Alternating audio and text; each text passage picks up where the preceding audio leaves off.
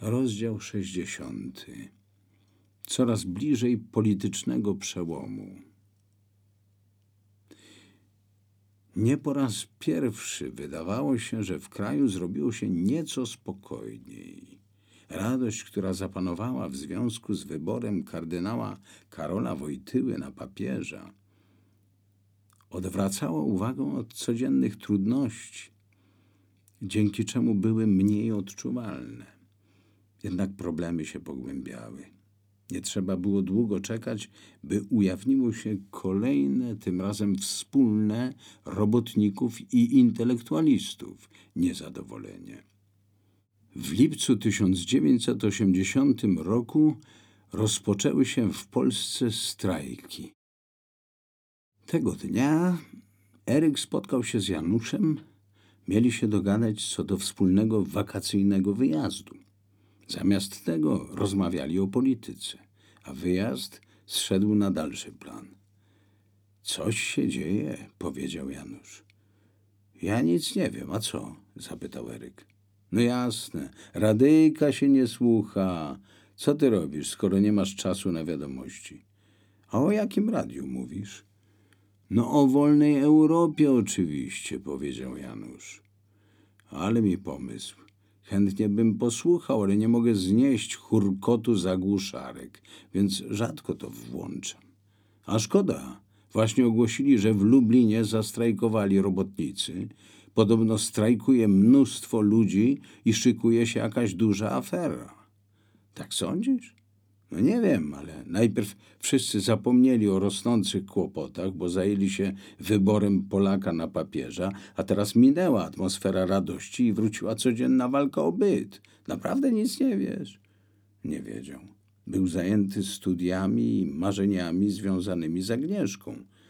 Po bodaj trzech tygodniach w kraju się nieco uspokoiło i miał powrócić porządek. 20 lipca władze zawarły porozumienie z protestującymi. Komisja rządowa zdecydowała się na podwyżkę płac, co wyciszyło ich protest. A nasi chłopcy wyjechali na obóz rehabilitacyjno-sportowy, gdzie odczuli na własnej skórze zaopatrzeniowe trudności.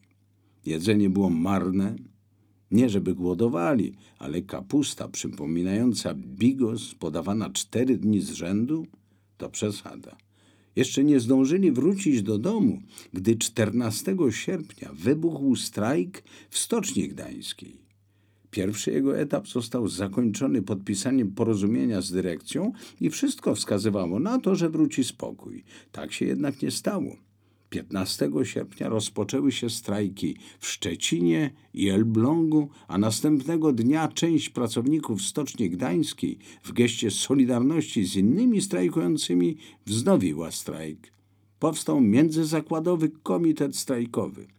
18 sierpnia przedstawiciele stoczniowców złożyli wojewodzie gdańskiemu 21 postulatów, a pierwszy z nich dotyczył prawa do tworzenia wolnych związków zawodowych.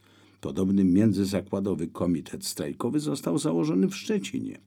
Mimo prób władz, protesty rosły jak grzyby po deszczu. 19 sierpnia rozpoczął się strajk w Nowej Hucie, a 20 sierpnia strajki rozszerzyły się na cały kraj i rozpoczęły się aresztowania działaczy opozycji politycznej. Wreszcie bunt był tak silny, że władze poszły na ustępstwa i najpierw 30 sierpnia zawarły porozumienie ze Szczecińskim Komitetem Strajkowym, a następnego dnia porozumienie z Międzyzakładowym Komitetem Strajkowym w Stoczni Gdańskiej. 3 września podobne porozumienie zawarto w Jastrzębiu. Lawina wydarzeń ruszyła. 5 września podczas obrad władz centralnych Edwarda Gierka zastąpił Stanisław Kania – partia doszła do wniosku, że jej szef popełnił niewybaczalne błędy. W ich konsekwencji 4 września doszło do utworzenia niezależnego, samorządnego Związku Zawodowego Mazowsze, a 17 września powołano niezależny, samorządny Związek Zawodowy Solidarność i Krajową Komisję Porozumiewawczą. 10 listopada Sąd Najwyższy dokonał rejestracji NSZZ Solidarność. Była to druga próba rejestracji tej organizacji. Tym razem odbyło się bez ingerencji władz i zmian w statucie związku. Nieco wcześniej doszło bowiem do takich formalnych działań, co zakończyło się kolejnymi protestami. Tak jak robotnicy, niezadowoleni byli również rolnicy. W styczniu 1981 roku doszło do ich protestów, w których domagali się m.in. zarejestrowania Solidarności Wiejskiej. W marcu w Poznaniu odbył się zjazd zjednoczeniowy Wiejskiego Ruchu Związkowego, na którym powołano NZZ Solidarność Rolników Indywidualnych. Władze ustępowały jedynie pozornie, chcąc zyskać na czasie nie pozwalały Solidarności na swobodne rozwinięcie skrzydeł. Dobrym na to przykładem były wydarzenia w Bydgoszczy. 19 marca milicja pobiła tam trzech działaczy nowo utworzonego związku. Władze Solidarności zapowiedziały strajk ostrzegawczy, a następnie bezterminowy strajk generalny. Problemy z zaopatrzeniem pogłębiały się i w kwietniu wprowadzono reglamentację mięsa, masła, mąki, ryżu i kaszy. W Polsce partia nie ujawniała prawdziwych intencji, inaczej było wśród komunistów w sąsiednich krajach. Najprawdopodobniej z udziałem służb 13 maja 1981 roku został przeprowadzony zamach na Jana Pawła II. Zamach się nie udał, a ciężko ranny papież przeżył. Na domiar złego 28 maja zmarł kardynał Stefan Wyszyński, prymas tysiąclecia. Polskim przemianom bacznie przyglądały się władze Związku Radzieckiego, które nie mogły się na nie zgodzić i rozważały możliwość interwencji. W czerwcu wystosowały list do polskich władz zawierający ostrzeżenia i pogróżki.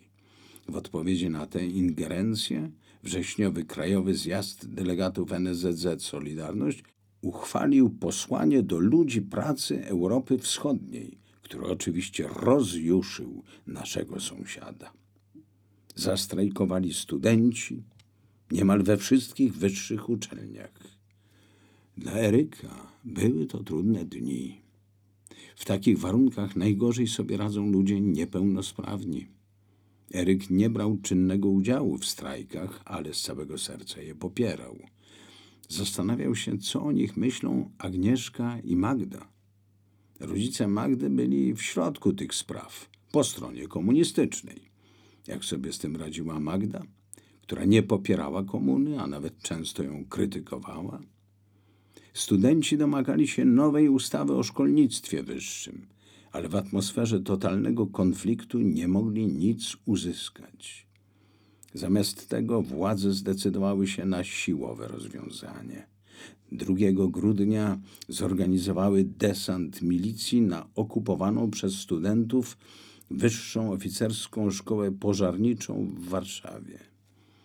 To było preludium do prawdziwego ataku na Solidarność. 13 grudnia 1981 roku wprowadzono w Polsce stan wojenny. Internowano kilka tysięcy działaczy Solidarności oraz zawieszono działalność związków zawodowych i wielu innych organizacji. Odebrano Polakom ich prawa oraz nadzieję zrodzoną w roku 1980. Na ulicach, szczególnie w dużych aglomeracjach, pojawiło się mnóstwo żołnierzy i zomowców – Kolumny opancerzonych samochodów i czołgów przejeżdżały przez Warszawę, by zademonstrować siłę. Mieliśmy się przestraszyć i co by nie rzec, w dużym stopniu się to udało. Ten pokaz odbierano jako zapowiedź dramatycznych wydarzeń, być może interwencję komunistycznych sąsiadów. Ludzie uwierzyli, że sytuacja jest groźna gdy dowiadywali się o kolejnych haniebnych działaniach władz. W Polsce zapanowała wojna. Później mogliśmy się dowiedzieć, że w pewnym stopniu była to maskarada, ale w wielu miastach czy zakładach pracy władze nie żartowały. Ofiarami nie byli jedynie internowani działacze, często zwykli, odważni ludzie, ale i tysiące osób strajkujących i manifestujących na ulicach.